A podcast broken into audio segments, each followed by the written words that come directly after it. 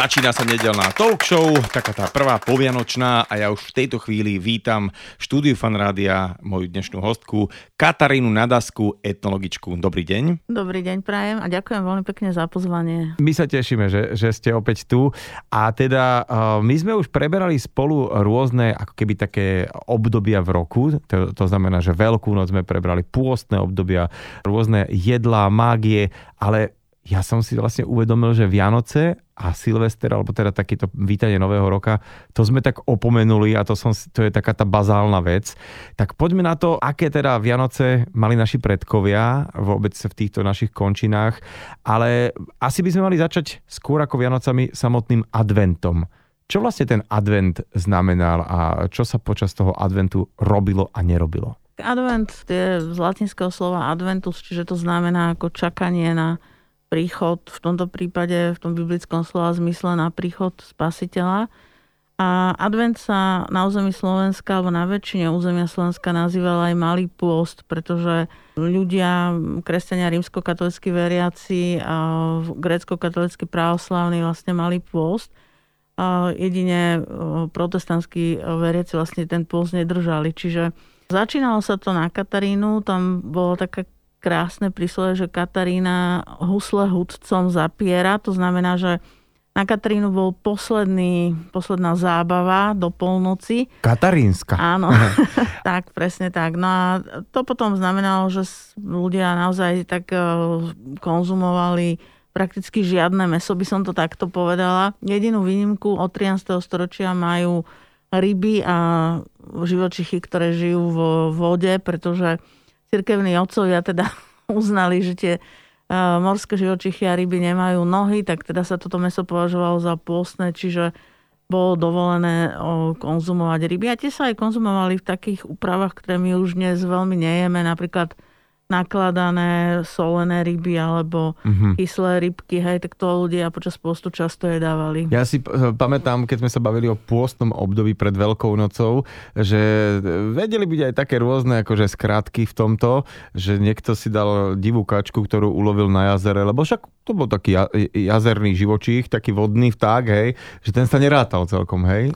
A tak samozrejme, záviselo to vždy od ľudí, ale tak e, viete, ako v minulosti ten spôsob strávania bol dosť e, odlišný od toho nášho. Napríklad tie jedlá... Rozhodne keby... skromnejší asi, čo sa týka tej pestrosti. Ale, presne tak, ale keby sme si aj zobrali e, v bežné jedlo, ja neviem, nejaké šulance s makom, v podstate, ktoré sa robili pred 150 rokmi, tak nám by asi ani veľmi nechutili, pretože vtedy boli iné druhy obilia, ktoré neboli až tak vyšlachtené ako tie dnešné, čiže napríklad aj ten chlebík bol taký drsnejší proste. Rozhodne asi tam bolo v tých šulancoch menej cukru. Samozrejme. No a ešte by som vlastne doplňala, že okrem adventu, tak paralelne v tradičnom dove kultúre Slovenska prebiehali tzv. stridžie dni a tie tiež začínali na Katarínu a končili, alebo teda vrcholili na Luciu a končili štedrým dňom. A celkom príhodný názov to naši predkovia dali, lebo bol toto obdobie, kedy tie dni sa stále skrácujú, noci sa predlžujú, takže ľudia mm, mali tak, takú bázeň, taký strach pred nejakými démonmi, bosorkami, bosorákmi a predstavovali si v minulosti, že oh, tieto, títo polodémoni sa stretávajú a kujú pikle ako škodiť. Takže z toho potom vyplývali aj rôzne také protibosorácké opatrenia, ktoré ľudia robili. To si ako teda máme predstaviť tieto opatrenia? Údajne na cel- každá slovenská dedina mala v minulosti svoju bosorku alebo bosoráka, takže tie opatrenia boli Fakt? také ale, že, ale že mali ako keby takú vlastnú, hej? Že čem v horných potočanoch mali svoju a v dolných zase svoju nejakú bosorku. Boli určite, určite áno, ale boli teda aj také spoločné črty ja to len zhrniem, že napríklad ono to vyvrchovalo na Luciu, takže ten deň sa nič nepožičiavalo, bežne si ľudia požičiavali a zaťukala Mara, hej. Helene. Áno, že Helenka, daj mi trošku mliečka, alebo požičaj mi trošku cukru. Tak teraz máme za sebou bosorácké dni, máme za sebou Lúciu a prichádzame k tomu štedrému dňu v podstate, ale tam je to tak, by som povedal, také viacej úrovni. Kým prídeme k stromčeku a k tomu samotnému odozdávaniu darčekov, povedzme, tak ja si pamätám, že takže gazdovia to tak brali, že ten štedrý deň, že tam sa to tak musí prichystať aj tá záhrada a gazdiny, že upratovali, dobre viem? Určite viete veľmi dobre, je to presne tak, ale treba povedať ja len tak na úvod, že všetky tie obrady a rituály, ktoré sa robili, tak nám to pripadá možno také naivné, akože smiešné. Ale zase musíme sa žiť do tej kože, povedzme, tých ľudí, ktorí žili pred tými 150 rokmi a oni mali úplne iný životný štýl. Tak sme hovorili, že aj tie potraviny, ktoré oni konzumovali, vždy boli napríklad e, lokálne a sezónne, hej, čiže úplne iná, iná stráva, e, jednoducho iný spôsob života. Takže nám tie zvyky práve možno nič nehovoria. My už sa neživíme rolníctvom, ale máme iné profesie. No a to, ono to s tým veľmi súvislo. V podstate tie zvyky mali svoj veľký zmysel a význam. Takže tak, ako ste hovorili, na štedrý deň aj gazdinky, aj gazdovia stávali pomerne skoro ráno. Gazdinky si už večer e, zamiešali s kváskom. Cez toto vykyslo a ráno začali piecť vianočný chlebík a vianočné koláče. A tak e, sa hovorilo, že kým vyjde slnko, tak má byť napečené. Takže že museli si naozaj trošku pohnúť s tým. No a potom, keď napiekli, tak nastala druhá fáza pre nich a to znamená, že variť príprava štedrej večery. Ale muži takisto samozrejme pomáhali.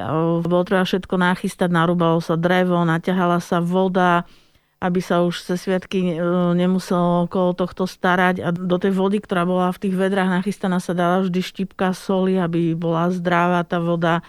A keď sa gazdinke zvýšilo trošku cesta, tak s deťmi išla oblepiť s tými zvyškami cesta ovocné stromy a to je tá symbolika toho, že z tých kvalitných e, koláčikov, na ktoré sa všetci tešili, vlastne ako keby sa preniesla tá sila aj na tie ovocné stromy, aby zase oni zarobili dobre na, na tú nasledujúcu sezónu. A bol ešte jeden taký špecifický úkon, ktorý je e, naozaj taký zvláštny.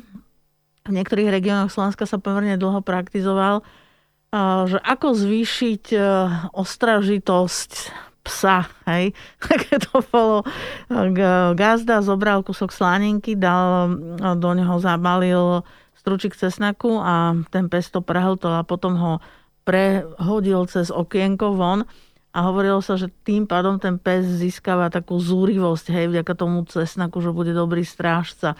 Čiže vidíme, že naozaj veľmi veľa úkonov bolo, ktoré sa robili špeciálne počas štedrého dňa. No a poďme na samotný štedrý večer. Tá skladba jedál bola e, plus minus akože podobná tým našim, čo máme teraz na Vianoce? No, bola podobná, hádam len v tom, že bolo zase viacero druhov jedál, ale tie jedlá, aby sme si to tak vedeli predstaviť, vlastne išlo o úplne bežné jedlá všedného dňa, ktoré boli sústredené práve počas tej šedrej večere. A prečo ich tých jedál bolo viacej? Mohli byť tak minimálne 4 jedlá a na maximálny počet, ktorý na Slovensku sme tak nárátali, bol na východnom Slovensku a to bolo 12 druhov jedál. Tam to išlo podľa toho, že je 12 mesiacov v roku. Hej? Okay. Čiže aby ten každý mesiac bol hojný, aby sa dobre darilo. Ale aby sme zase nemali predstavu, že tie ženy museli variť e, v nejakých 6-7 hrncov a že sa toho hovorilo strašne veľa, to vôbec nie. Koľko bolo členov rodiny, ktorá sedela okolo štedrovečerného stola, tak pre každého sa ušlo tak záležičku za dve z každého jedla. Čiže, tá st- Čiže to skôr bolo také, že ochutnať z nejakého iného jedla. Presne hej? tak, aby bola tá štedrosť zachovaná, ale išlo tam o tú striednosť, hej, čiže nikto sa neprejedol tak, ako my dnes máme potom žučníkové záchvaty, pankreas sa hlasí jedno s druhým, tak toto, toto nebolo. No a môžeme si zhruba tak prebehnúť, že čo obsahovala tie štedrovečerné jedla Prvé jedlo boli oplatky s medom a s cesnakom a ja len tak podotýkam, že v minulosti napríklad oplatky piekli učitelia. To patrilo k ich e, služným povinnostiam. A upiecť e, dobré oplatky bolo umenie, lebo oni sa piekli v takých kliešťových oplatkovniciach. To boli v podstate také železné platne, do ktorých bol vyritý nejaký biblický motív. Teraz sa na to dalo to cestičko a pieklo sa to v na ohni. Na, na ohni, alebo mm-hmm. teda na, na plechu, na peci. Takže... Čiže žiadne nejaké elektrické zariadenie, ktoré to že nie. Takže ono to pípne a je hotová oplatka. Vyžadovalo to naozaj zručnosť, aby sa odhadlo to cesto, aby sa to aj tá oplatka potom pekne upiekla. No a zase každá rodina si objednala len toľko kusov oplatok, koľko bolo členov rodiny. Hej. Čiže mm-hmm. Žiadne nejaké, že teda dáme si stôl plátok a budeme to chrúmať. tak ja toto ako musím sa priznať, že teraz každý deň, už neviem koľký deň, robím to, že večer si zoberiem kľudne dva baličky a štvrťka medu padne. Proste ja viem, že to asi nie je v poriadku, ale to zase robím len fakt ten týždeň, dva, teraz počas týchto dní. Ja myslím, že je to v poriadku. O minulosti sa to nerobilo hlavne preto, že tie oplatky neboli dostupné. Oni aj boli ako dosť drahé, hej. čiže mm-hmm. preto hovorím, že bolo to také skromnejšie. A potom išla Vianočná polievka, tu máme veľmi rôznorodu na Slovensku, čiže nielen kapust... A to doteraz máme, že kapusnica a šo, šošovica. Áno, presne, šošovica, hríbová polievka, na južnom Slovensku to bola rybacia polievka, čiže rôzne druhy, každý región mal svoju vianočnú polievku. Tam bol základ, aby bola hustá, aby tam bol dostatok tých surovín. Potom išla ryba, ale nie len taká ryba, ako to my sme tak dlhé roky poznali, že to bol vypražaný kapor s nejakým majonezovým šalátom. To je taká záležitosť už až po druhej svetovej vojne.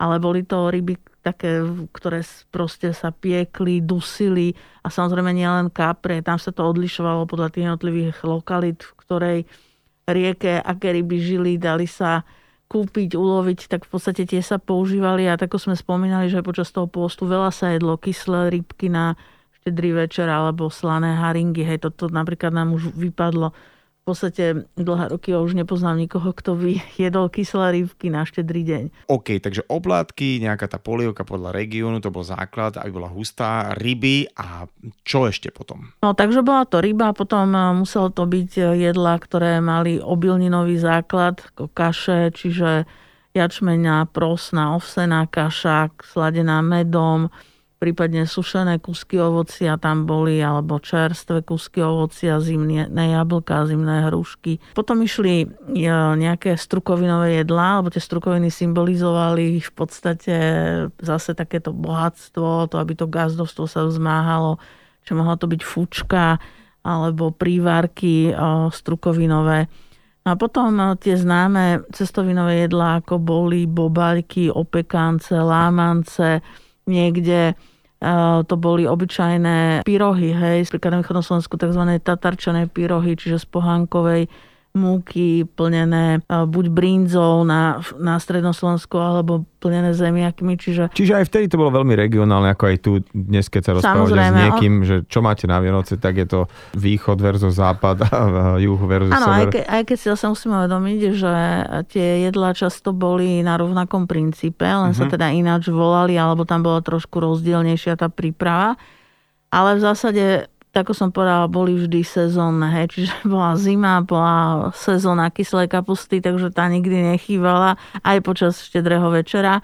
No a zakončila sa tými koláčmi ako kráčuň alebo štedrák. A, a kráčuň, dobre, je aj, že aj štedrému večeru sa hovorilo. Presne, kráčuň. kráčuň na východnom Slovensku sú oblasti, kde sa hovorí štedrému večeru alebo Vilia na Spiši, aj, alebo dohviezdny večer zase mm-hmm. na, na Liptove. No tak a ten koláč bol naozaj, on po, spočiatku mal vždy gulatý tvar, ale keby sme išli tých 200 rokov dozadu, tak eh, bolo to v podstate taká suchšia placka, on nebol ničím Aha. plnený.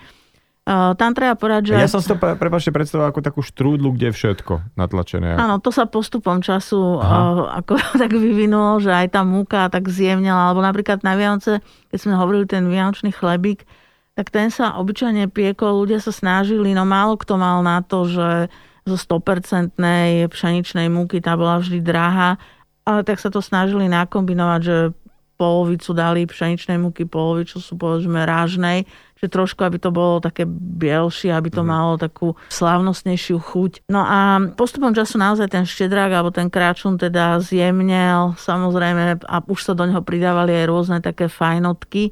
Posledná vec ešte k tomu štedrého večeru bola zaujímavá, že na štedrý večer v minulosti nesmel byť e, na stole nôž, čiže ten chlebík sa lámal v podstate, alebo aj koláč a každý e, si z neho kúsok zobral a tie omrvinky, tam naozaj išlo o to, že všetko, čo sa navarilo, sa muselo aj zjesť. Nič nesmelo zostať. Ešte aj tie omrvinky sa pekne pozbierali zo stola do bielej ľanovej šatôčky a oni sa potom pridávali na jar do osiva. Jasné vlastne, aby nič neostalo na vnívoč. Ako je to so stromčekom vianočným? Že ten v našich končinách poznáme uh, akože už veľmi, veľmi dlho, alebo je to záležitosť len niekoľkých možno desiatok rokov? Kedy si symbolom Vianoc nebol stromček, ale bol to Betlehem. Betlehem nesmel chýbať či už v veľkých rozmerov v chrámoch, alebo menšie rozmery, ktoré mala vlastne každá domácnosť. Betlehemy si mohli aj ľudia vyrezávať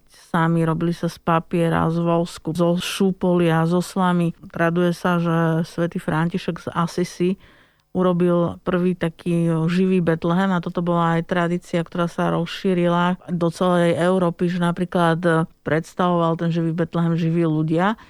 A u nás sa objavil taký prvý živý Betlehem v Slovensku po dlhom, dlhom čase po roku 89 a jeden čas to bola aj taká vychytávka, že tieto živé Betlehemy v tých 90 rokoch fungovali a dnes je to už zase v podstate zriedkavosť. No, takže Betlehem bol prvý ako symbol Vianoc a potom podstatne neskôr prišiel Vianočný stromček. A to je teda zaujímavé, lebo okolo toho sú rôzne také hypotézy, a že kto vymyslel stromček a prečo stromček. A ja poviem len jednu takú príhodu. Martin Luther, teda známy teológ protestantský, sa prechádzal po zimnom lese tesne pred Vianocami a tak si všimol, že ako sú tie stromy krásne, zasnežené zatúžil, že doma pre svoju rodinu, aby si tiež teda zobral jeden stromček a takto aj urobil. Čiže jedna z tých legend hovorí, že on ako prvý, ako keby uh-huh. si postavil ten vianočný stromček. To bolo asi kedy? Len tak, tak povedzme. Ako... Bolo to v podstate v to 15. 16. Uh-huh. storočie, kedy uh-huh. sa tie stromčeky z toho nemeckého prostredia dostávajú aj smerom k nám, ale u nás ako prvé samozrejme stromčeky používala šlachta, mešťania, a bežní ľudia na vidieku veľmi, veľmi neskoro Máme také obce na východnom Slovensku, kde ešte v 30. rokoch 20. storočia sa stromčeky nedávali. Ale čo sa dávalo, to boli rôzne prenádherné ozdoby zo slámy, lebo viete, ako sláma kedysi bola v každom dome. A úlohou slobodných dievčat bolo aj dokázať takú svoju zručnosť. Práve tým, že dokázali z tej slámy prenádherné ozdôbky splietať, a zavesil sa to hore, teda tiež na hradu a taká ozdoba, ktorá bola, povedal by som, že takých väčších rozmerov a sa tak ľudovo nazývala, že hniezdo alebo kvoka, hej, čiže mm-hmm. to bol taký predchodca Vianočného stromčeka. Lebo aj tie stromčeky sa bolo kedy uh, zavesovali, za vrch nejakým spôsobom sa uvezovali a vyseli, že oni nestali na zemi, to tiež bolo také zvláštne, nie? Áno, bolo to ale veľmi praktické, v tom teda nebol nejaký rituál. Zatiaľ, čo v tých šlachtických a mešťanských domoch, tie salóny a sály boli samozrejme veľké, takže tam bolo možné postaviť nejakú nádhernú jedlu, veľkú od hora až dole. A dokonca nie jednu. Počas Vianoc v tom salóne bývali 3-4 vyzdobené vianočné stromčeky, v každom kúte jeden ale v tých bežných domoch, kde tí ľudia mali jedno alebo dvojpriestorové bývanie a v podstate tá jedna miestnosť bola ako komora, tam sa ani nekúrilo, keď mali takú dospievajúcu dievčinu, tak v lete to bola akoby jej izba, aby mala trošku súkromia, aby aby mohla cez to okienočko tých mladencov púšťať. Ale v zime sa tam nekúrilo, čiže tá jedna izba bola taká multifunkčná. Bola to spálňa, obývačka, pracovňa, proste detská izba, všetko v jednom.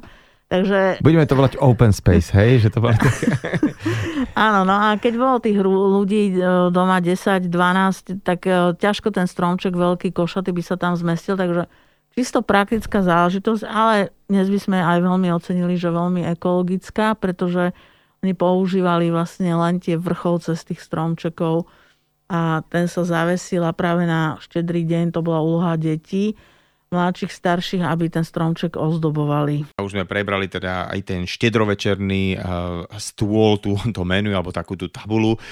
Potom aj o stromčeku sme sa rozprávali, ale ja teda vnímam aj imelo, že to patrí tak nejak Vianociam a viem, že, alebo počul som, že to ľudia spájali s niečím akýmsi nadprirodzeným, je to tak? To imelo tu zopasilo na tom strome, tak vzbudzovalo to záujem napríklad aj starovekých národov, ktorí žili v Európe, ako boli Germáni alebo Kelti a oni ho považovali za posvetné a to je na tom famózne, že v podstate mnohí z nás vlastne počuli takú tú poveru, hej, že pod e-mailom, kto sa poboská počas Vianoc, tak jeho láska bude spečatená aj navždy. Takže dokonca sú určité správy, že ešte v tom predkresťanskom období, keď sa neslavili Vianoce, ale slávil sa sviatky zimného slnovratu, tak e, si ľudia tie príbytky zdobili práve e-mailom. Ono zostalo, hej, e, nabalovalo sa na to množstvo legend, príbehov a dnes teda slúži um, nielen ako, ako teda praktický okrasný prvok, pod ktorým je možné poboskať milovanú osobu, ale,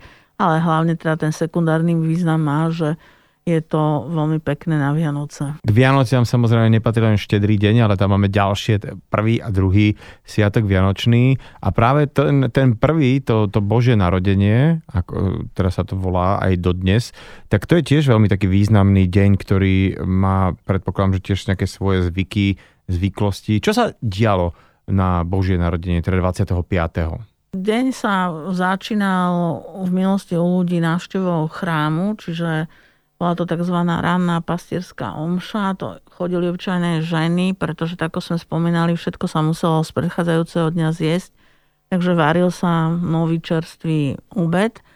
Ženy išli ako prvé, ponáhľali sa z chrámu domov a pustili sa do príprav. No a bol to deň, eh, ktorý bol taký veľmi intimný. Eh, jednoducho aj v minulosti sa navštevovala vyslovene len taká tá najúžšia rodina. Samozrejme výnimku tvorili vinšovníci a koledníci, ktorí od eh, štedrého večera chodievali stále.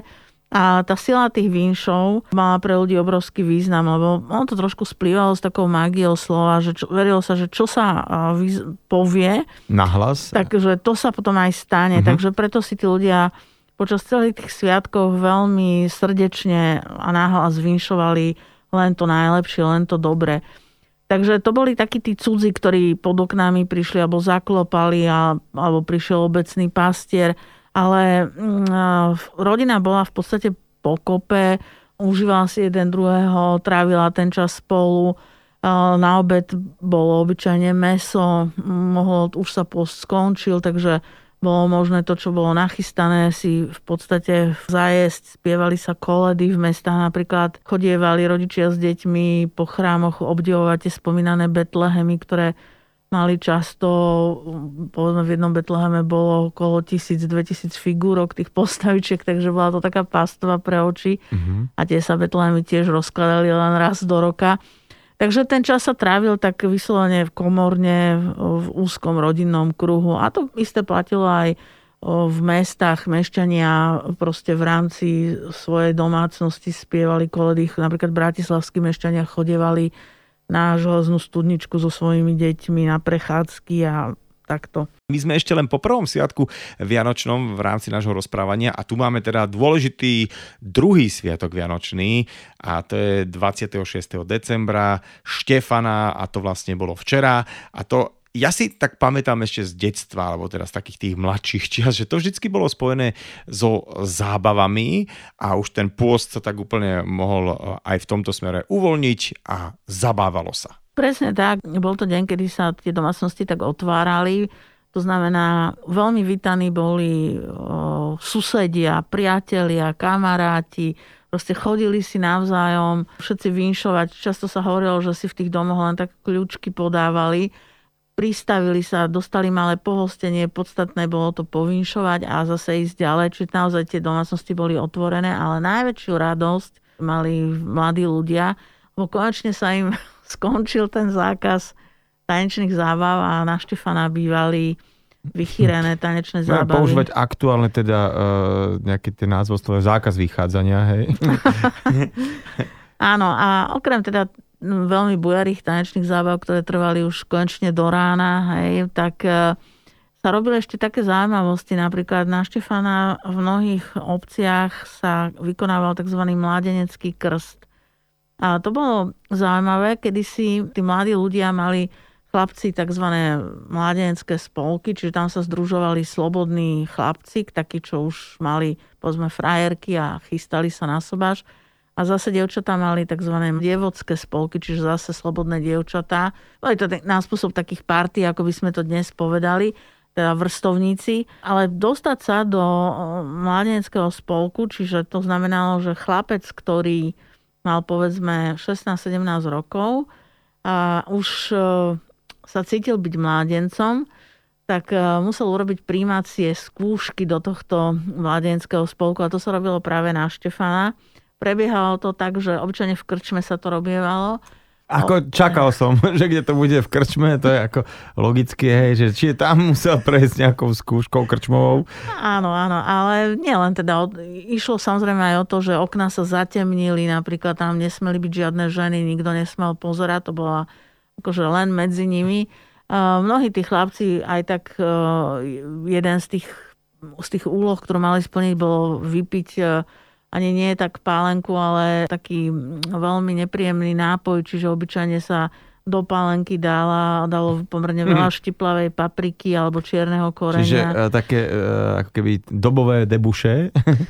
A on to musel vypiť bez toho, aby sa rozplakal, alebo aby mu slzy nejak A, vybehli. Okay. Hej, takže to musel zložiť takúto skúšku. Musel ukázať, že je šikovný, že vie si zastať také mužské práce a podobne. A ešte teda do tretice tá tretia úloha bola taká, že obyčajne sa zhaslo a toho adepta, všetci, čo tam boli, fackovali, šťuchali, štípali alebo mu dávali hobla. Čiže také znášanie fyzickej bolesti a on opäť nesmeli mu slzy vybehnúť, proste mm-hmm. mal by to tak stoicky ustať. No ak to všetko splnil, tak ho prijali mladenci a už potom teda pokračovali až do rána. A on to o rok zase vrátil niekomu chudákovi mladšiemu. Áno, no. A tak myslím, že niektoré zvyky sú fajn, čo už nemáme v podstate. Tak poďme z toho Štefana rovno cez eh, dnes chaty lyžovačky, tak rovno na Silvestra a ja si tak uvedomujem, že v podstate Silvestra akože osobne žiadného, teda okrem toho staloného, eh, akože nepoznám. A vôbec to mi akože napadlo teraz, že prečo práve ten posledný deň sa viaže s menom Silvester. Kto bol Silvester? Silvester je meno mm, pápeža a to meno nebolo u nás nejak veľmi známe, to je skôr meno, ktoré sa tak uchytilo v Taliansku. Nepatrí k takým našim tradičným menám, čiže preto tých mužov menom Silvester je naozaj pomenej. No a bol to teda posledný deň v roku, ktorý opäť trebalo ísť do chrámu, tak, tak sa to v minulosti robilo. Bola potom slávnostná večera. Obyčajne na celom území Slovenska sa konzumovala kapusnica, veľmi taká bohatá, hustá a samozrejme s udeným mesom, s klobáskou, čiže už nemusela byť postná. Ale na Silvestra sa robili aj mnohé veľmi významné aktivity napríklad e, pláteníci alebo drotári, hej, čiže také tie profesie, ktoré celý rok, alebo murári, hej, tí, ktorí chodili kade tade po svete za prácou, tak platenice mali tzv. komput, hej, čiže také vyúčtovanie. Aha, OK. Čiže ten posledný... Čiže také účto, účtovná uzávierka roku Presne. bola naozaj 31. decembra. Presne hej? tak a to sa okay. vzťahovalo napríklad aj na každý starosta hej, v tej obci, Richtár, urobil takéto vyučtovanie, ako sa hospodarilo s obecným majetkom. Ono sa to vyučtovanie zase robilo v krčme. Okay. A ke, keď teda bolo, že dobre hospodarili, že mali nejaké peniaze. Ostalo môžeme prepiť. Tak, hej? presne. Tak ich pozval trošku. A to isté rozbila církev. Hej, každý farár vyhlasoval, ako sa hospodarilo s peniazmi, koľko ľudí zomrelo, koľko detí sa narodilo. Že ten posledný deň roku sa takto bilancovalo celkovo, dá sa povedať. Mm-hmm. A teda ja som si ešte za mladí všimol, že mnohí ľudia z nášho okolia, ako keby by sme to volali, že oni majú znova štedrý deň, že mali takú večeru veľmi podobnú, teda okrem teda darčekov a nejakých takých vecí, ale že tiež tam mali až by som povedal takú štedrú večeru, že bolo to aj predtým, alebo že či ten Silvester sa nejak inak slávil? V minulosti, v minulosti bola tá večera hojná, ale nie zase až toľko jedál, ako, ako povedzme sme to poznali z toho štedrého mm-hmm. dňa a tak ako som spomínala, obligátne to mohla byť tá kapusnica, ktorá bola, na tú kapusnicu máme na Slovensku okolo 400 receptov. A to naozaj je regionálne a krajovo, čiže tam si už každý uvaril kapusnicu podľa seba. Neviem, či ste zachytili, ale Fan Radio mal takú veľkú súťaž o najlepšiu kapusnicu. A takže tu niekoľko, veľa sto kapusnic prešlo a fakt neviem, či som videl dve rovnaké. No. Akože každá vyzerala inak a, a sme si to tu obzerali aj sme ochutnávali a teda naozaj, že ľudia robia veľmi rôzne tú kapusnicu. Pritom by ste povedali, že 5 ingrediencií, ale úplne to je je to, a dudy. je to presne tak, ako hovoríte, aj v minulosti to tak bolo. No a potom teda dávalo sa aj druhé jedlo, to bolo opäť e, meso, ak boli niekde zabíjačky pred Vianocami, tak nejaké zabíjačkové jedla. Čiže nebolo tých jedál 5, 6, 7, ale boli povedzme kapusnica a prípadne ešte nejaké meso zase, mm-hmm. hej, so mm-hmm. zemiakmi. No a teda, e, boli teda, ako dnes máme, že silvestrovská oslava, že boli tiež také, že jak na Štefana, nejaké že zábavy, kde o polnoci teraz sa oznámilo, že je ten nový rok a pripilo sa, alebo zavinšoval, alebo niečo, alebo sa to potom robilo až na nový rok?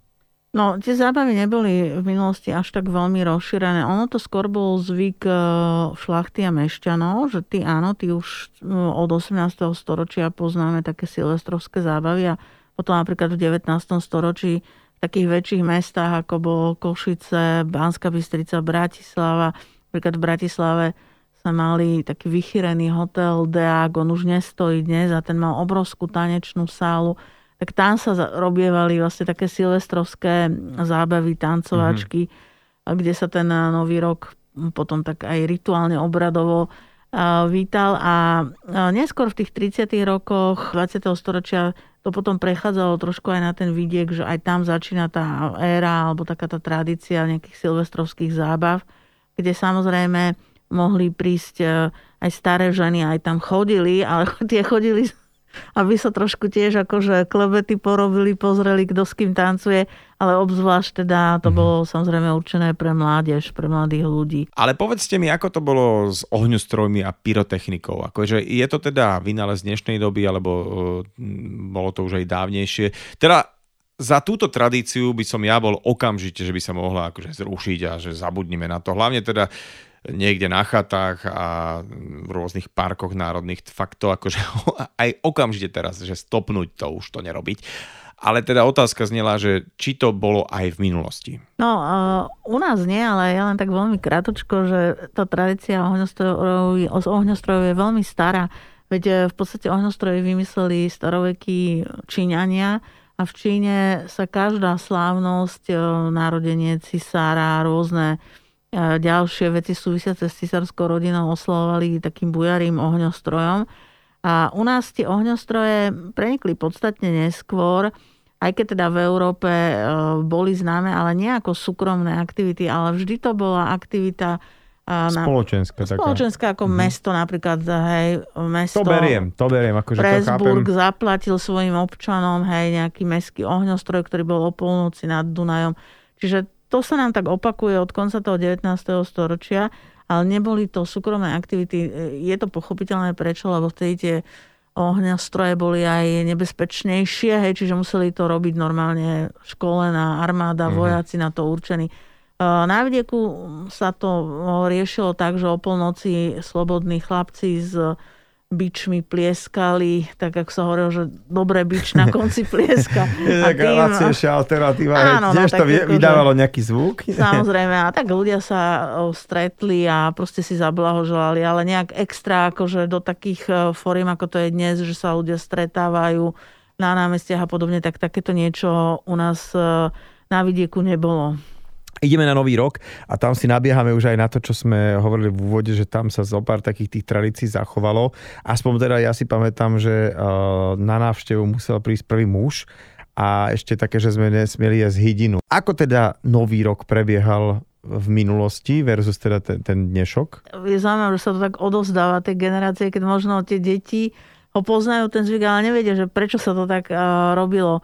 Tak uh, áno, na nový rok nesmela prekročiť Praha ako prvá žena, ale ono to aj v skutočnosti platilo aj počas celých sviatkov. Vinšovať sa malo chodiť, ale prvý mali z mládenec, muž, hej, preto napríklad tie obchodsky na začiatku Vianočných sviatkov boli slobodní mládenci, hej, pretože tí boli, tí mali najviac vitality, najviac sily, čiže to sa malo preniesť na to hospodárstvo. Mm-hmm. Ale keď už chodili ako rodiny, tak vždy mali prvý muž a povinšovať. No a špeciálne na ten nový rok ani ženy nechodili vôbec, to bola záležitosť e, zase mužov. Najočakávanejší boli mládenci z e, horného konca dediny, aby všetko išlo smerom hore, hej, hospodárstvo a nie dolu vodou, dole koncom. Čiže ešte aj takto to mali podelené a on sa to aj naozaj tak dodržiavalo. Čiže z horného konca mladenec, čiže muž prišiel. A ako je to s tou hydinou, respektíve s tými jedlami, že tam čomu ano. sa teda verilo, neverilo? Čo sa týkalo jedla, tak presne toto bol základ.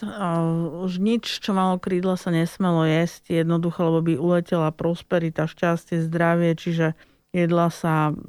Toto som nevedel. Ja buď... som vedel, že nemôže, nemá tak krídla, ale nevedel som prečo, čiže aby neuletelo, hej? Áno, Dobre. aby, aby vlastne všetko, čo človek chcel, čo si želal, tak keby si zjedol hydinu, tak vlastne by mu to všetko uletelo, takže sa jedlo meso zase zo štvornohých zvierat. OK, čiže ak meso, tak teda štvornohé muselo mať štyri nohy, žiadne krídlo. A, a treba ešte povedať, že nie vždy sa jedlo meso, lebo napríklad veľmi obľúbené na Nový rok, to je prekvapivé možno pre niekoho, a ako slávnostné jedlo boli dlhé šulance s makom alebo s orechami. Uh-huh. A tie šulance boli také fakt, že festovné, pomerne dlhé. Oni mali totiž to symbolizovať alebo znázorňovať klasy obilia. Takže aby tá úroda a boli také tučné, hej, aby tá úroda a tie klasy boli bohaté, naliaté zrnom, tak preto sa, to bolo také rituálne jedlo napríklad na Nový rok. A teda Silvester, Nový rok, až sme sa dostali k trom kráľom, čo znamenal vlastne tento sviatok v minulosti? Bolo to završenie naozaj toho vianočného obdobia a je to sviatok e, zvestovania pána sa e, nazýva. Čiže zase odvolávka na biblický príbeh, keď sa to malé dieťa narodilo v Betleheme Ježiško a Uh, vieme, že ako prví sa mu kláňali anieli, potom pastieri, potom ľudia a nakoniec vlastne prišli za ním traja králi. Boli to ľudia, ktorí predstavovali elitu v tej svojej dobe, elitu myslím intelektuálnu. Či to boli čiže... traja múdrcovia, ja som počul, alebo čítal Presne som tak. Taký, taký čiže aj sa traduje, článok. že jeden bol matematik, jeden bol fyzik, astronom, čiže mm-hmm. vyslovene takí mm-hmm. ako špičkoví vedátori, ktorí vlastne prišli a uznali, alebo teda pochopili, že to maličké dieťa je v duchovnom slova zmysle ten budúci král, ako, ako sa mu hovorievalo, ale v duchovnom slova zmysle, čiže nie král, ktorý by vládol.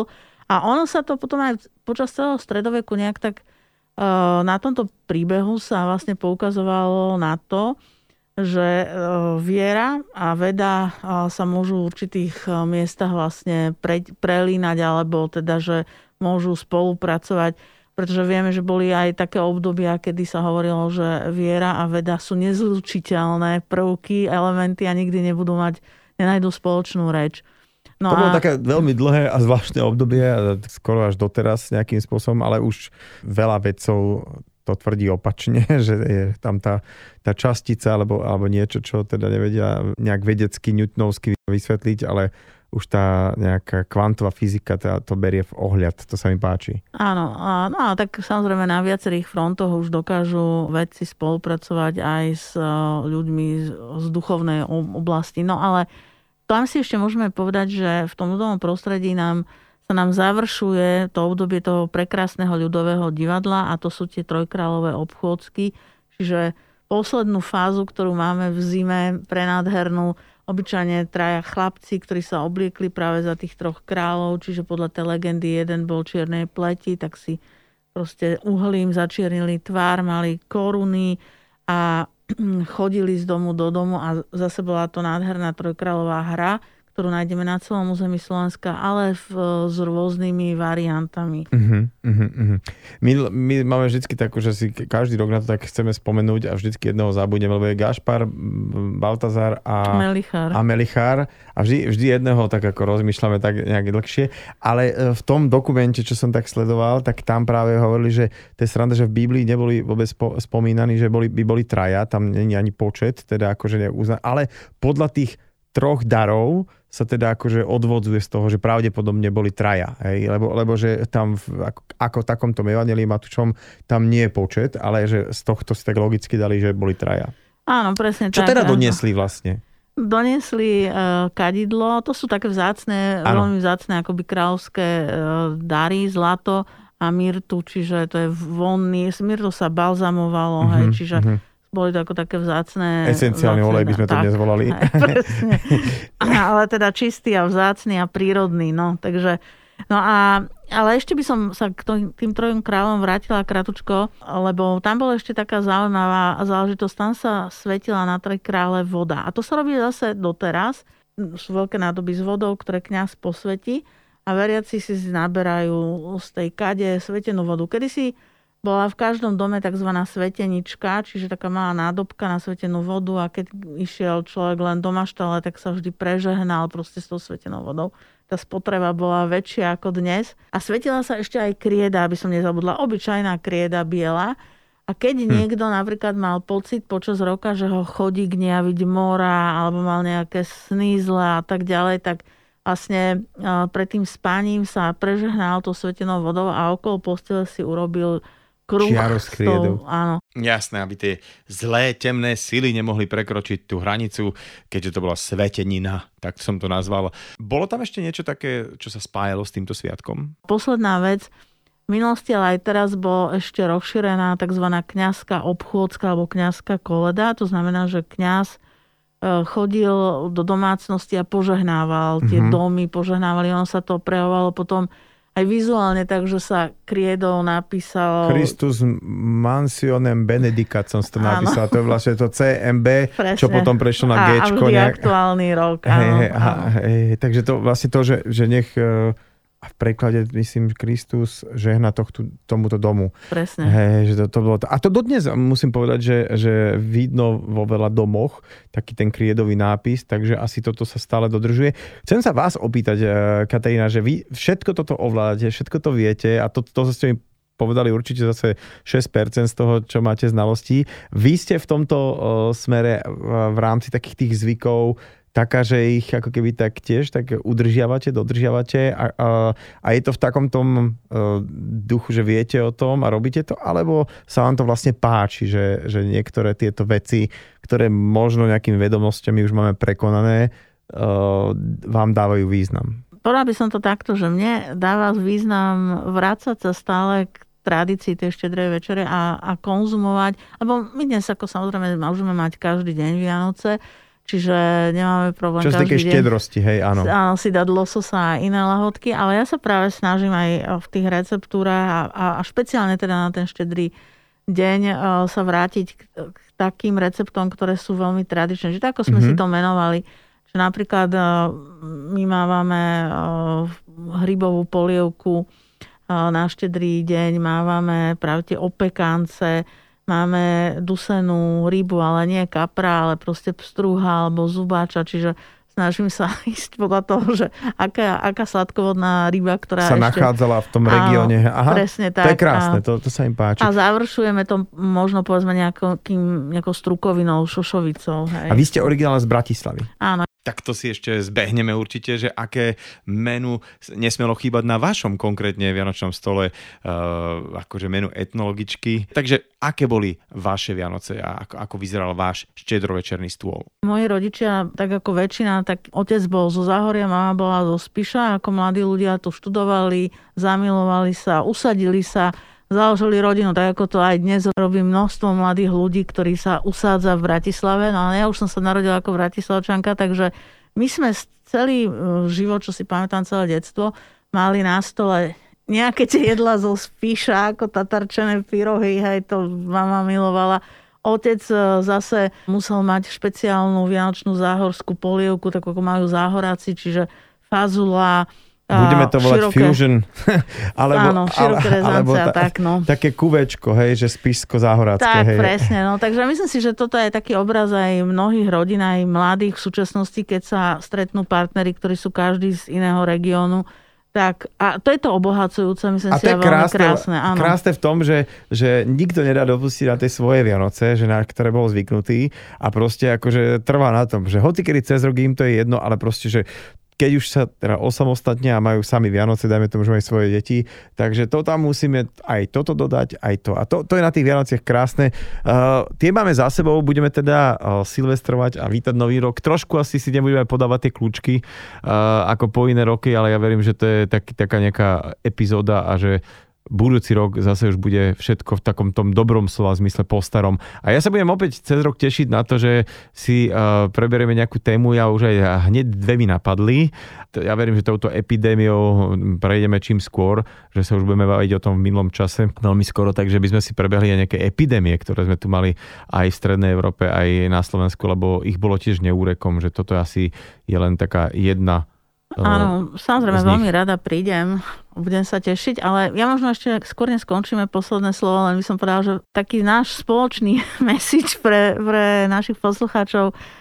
Vianoce sme mali trošku také osamelé možno, ale využíme v podstate aj ten voľný čas, ktorý teraz máme, a sme ešte spolu, aby sme sa porozprávali s deťmi a možno o tých tradíciách práve. Trošku ich môžeme poučiť, vysvetliť im to, lebo v tom víre bežného roka aj iných Vianoc, keď budeme zase všetci spolu, tak na to možno nebudeme mať toľko času. Ja vám veľmi pekne ďakujem za váš čas a teda vidíme sa, dúfam, že skoro. A teda tak e, nejak do nového roka fakt, že hlavne buďme zdraví a spokojní a nech, nech e, sú také tie staré dobré veci zase naspäť. Áno, ako na nový rok, tak po celý rok. Nedelná talk show so Šarkanom. Fan Rádio.